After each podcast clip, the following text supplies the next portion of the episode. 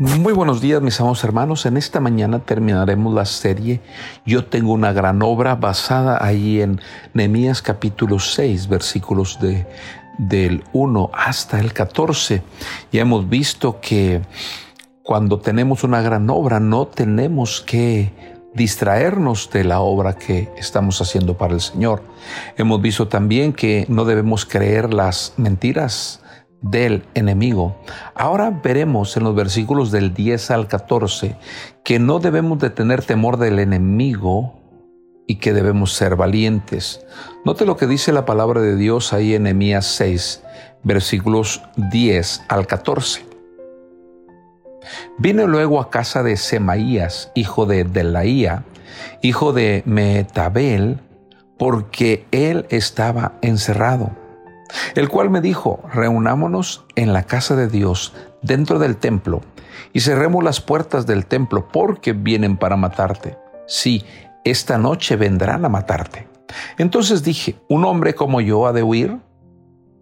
¿Y quién que fuera como yo entraría al templo para salvar, salvarse la vida? No entraré. Y entendí que Dios no lo había enviado, sino que hablaba aquella profecía contra mí porque Tobías y Sanbalad lo habían sobornado. Porque fue sobornado para hacerme temer así y que pecase y le sirviera de mal nombre con que fuera yo infamado. Acuérdate, Dios mío, de Tobías y de Sanbalad, conforme a estas cosas que hicieron también acuérdate de Noadías, profetiza, y de los otros profetas que procuraban infundirme miedo. Vemos que Nehemías se portó con valentía. Él dijo que un hombre como él no iba de ninguna manera a esconderse en el templo. Déjeme decirle, mi amado hermano, que muchas veces hay temores como cristianos y temores al enemigo, temores al diablo, pero tenemos que recordar lo que nos dice Romanos capítulo 8, el versículo 31. Dice la palabra del Señor así. ¿Qué pues diremos a esto? Si Dios es por nosotros, ¿quién contra nosotros? Dice la palabra de Dios que si Dios es con nosotros, ¿quién contra nosotros? La palabra de Dios también nos dice que mayor es el que está en nosotros que el que está en el mundo. Nos lo menciona Juan. Muchas veces cuando gente enemiga de Dios nos está presionando y a veces nos hace dudar, y nos desanimamos. Estamos simple y sencillamente dejando de hacer la obra de Dios por temor. Y déjeme decirle que cuando tú y yo nos dejamos influenciar por el enemigo porque le tememos y dejamos de hacer la obra, eso no es lo que Dios quiere para nuestra vida. Dios no quiere que estemos amedrentados por temor al enemigo. Recordemos que mayor es el que está en nosotros que el que está en el mundo. Recordemos que el Señor es más fuerte. ¿Qué le animaba Dios a Josué en Josué 1? Dice la palabra de Dios, esfuérzate y sé valiente el versículo 6 de Josué 1. El versículo 7, solamente esfuérzate y sé muy valiente. Y el versículo 9, mira que te mando que te esfuerces y seas valiente. Déjeme decirle, mi amado hermano, que en la vida cristiana no hay lugar para la cobardía. En la vida cristiana debe haber valentía. Note 2 Timoteo 1.7 Segunda a Timoteo, capítulo 1, versículo 7, dice la palabra de Dios. Porque no nos ha dado Dios espíritu de cobardía, sino de poder, de amor y de dominio propio. Dios no nos ha dado espíritu de cobardía. Es interesante, pero la palabra cobardía o espíritu de cobardía aquí en el griego también se puede traducir timidez y denota un temor vergonzoso y pusilánime, ocasionado por un carácter débil y egoísta. Debe decirle que es comprensible que la amenaza de persecución por parte de los romanos, recuerde que cuando Pablo escribe esto a Timoteo, era eh, este, en los tiempos de, de persecución. La hostilidad que pudieras recibir, mi amado hermano, en nuestros días no es comparable con lo que pudieran estar recibiendo los cristianos del primer siglo. Pero el Señor dice que no nos ha dado espíritu de cobardía, y esto hablando el apóstol Pablo a Timoteo. Déjeme decirle que necesitamos los creyentes los recursos espirituales para poder vencer la cobardía y las amenazas. Decía el Señor Jesucristo en Mateo 10, 19, mas cuando os entreguen, no os preocupéis por cómo o qué hablaréis, porque en aquella hora os será dado lo que habéis de hablar. Porque no sois vosotros los que habláis, sino el Espíritu Santo de vuestro Padre que habla en vosotros.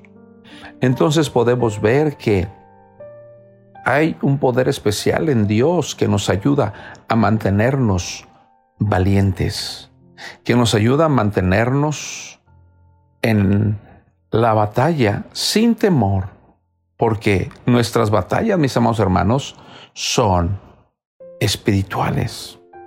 Sí, nuestras batallas no son carnales, son espirituales, como dice Efesios, que no tenemos lucha contra sangre y carne, sino contra principados, contra potestades, contra los gobernadores de las tinieblas de este siglo, contra huestes espirituales de maldad en las regiones celestes.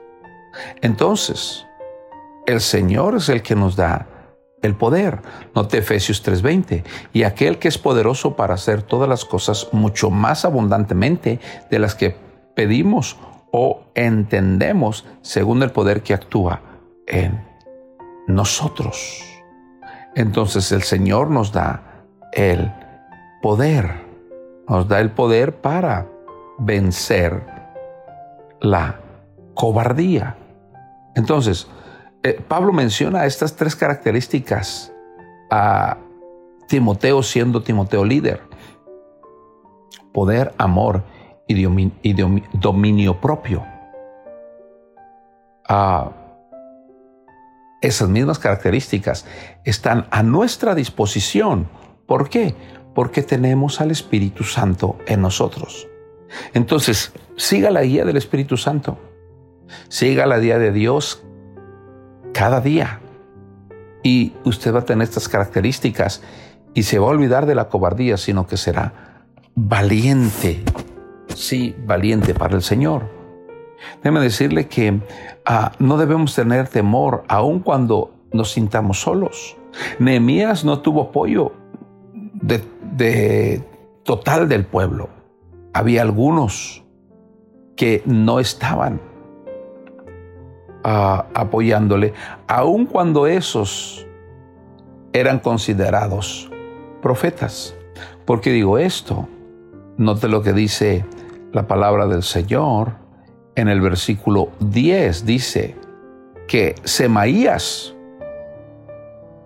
lo estaba animando a ser cobarde. Encontramos que el mismo Nemías dice ahí en el versículo número 14 Dice, acuérdate, Dios mío, de Tobías y de Zambalat, conforme a estas cosas que hicieron. También acuérdate de Noadías, profetiza. O sea que había personas del pueblo que no estaban al lado de él. Muchos no estaban al lado de él.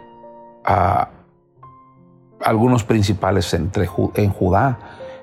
Déjame decirle que cuando hay personas a nuestro alrededor, cristianas, que aún no están con nosotros, no debemos de ninguna manera tener miedo, debemos de seguir adelante. Entonces, Nehemías nos da una tremenda lección de, no solamente de liderazgo, pero nos da una tremenda lección de valentía. Déjeme decirle que en la obra de Dios, los más atacados son los líderes, son los que son el blanco especial de los ataques del enemigo. Por eso necesitamos tomar tiempo para orar por los líderes, orar por los que están guiándonos. Pida a Dios que fortalezca a su pastor. Pídale a Dios que fortalezca a su pastor en sus situaciones eh, y problemas personales, en sus tentaciones, porque necesitan que el Señor les dé esa fortaleza. Déjeme leer versículos 16, 15 y 16. Ya para terminar, dice, fue terminado pues el muro el 24 del mes de Elul, en 52 días. Y cuando lo oyeron todos nuestros enemigos, temieron todas las naciones que estaban alrededor de nosotros y se sintieron humillados y conocieron que por nuestro Dios había sido hecha esta obra. Los enemigos estaban desanimándoles para no hacer la obra de Dios, para no terminar. Pero ellos lo terminaron. Sin lugar a dudas, Dios fue el que obró, porque así lo dice Nehemías. De la misma manera, Dios quiere que terminemos nosotros la buena obra que estamos haciendo por Él. Claro, habrá, mientras estamos ocupados en la obra, cosas que nos quieren distraer.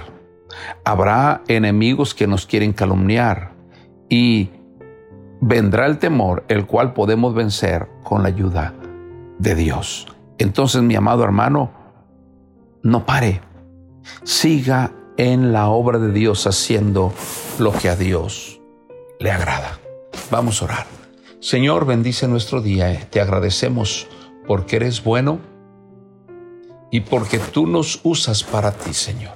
Ayúdanos a no distraernos de la obra, ayúdanos a no creer las mentiras del enemigo y ayúdanos a no ser cobardes. En el nombre de Cristo. Amén. Que Dios les bendiga, mis amados hermanos. Hasta la próxima.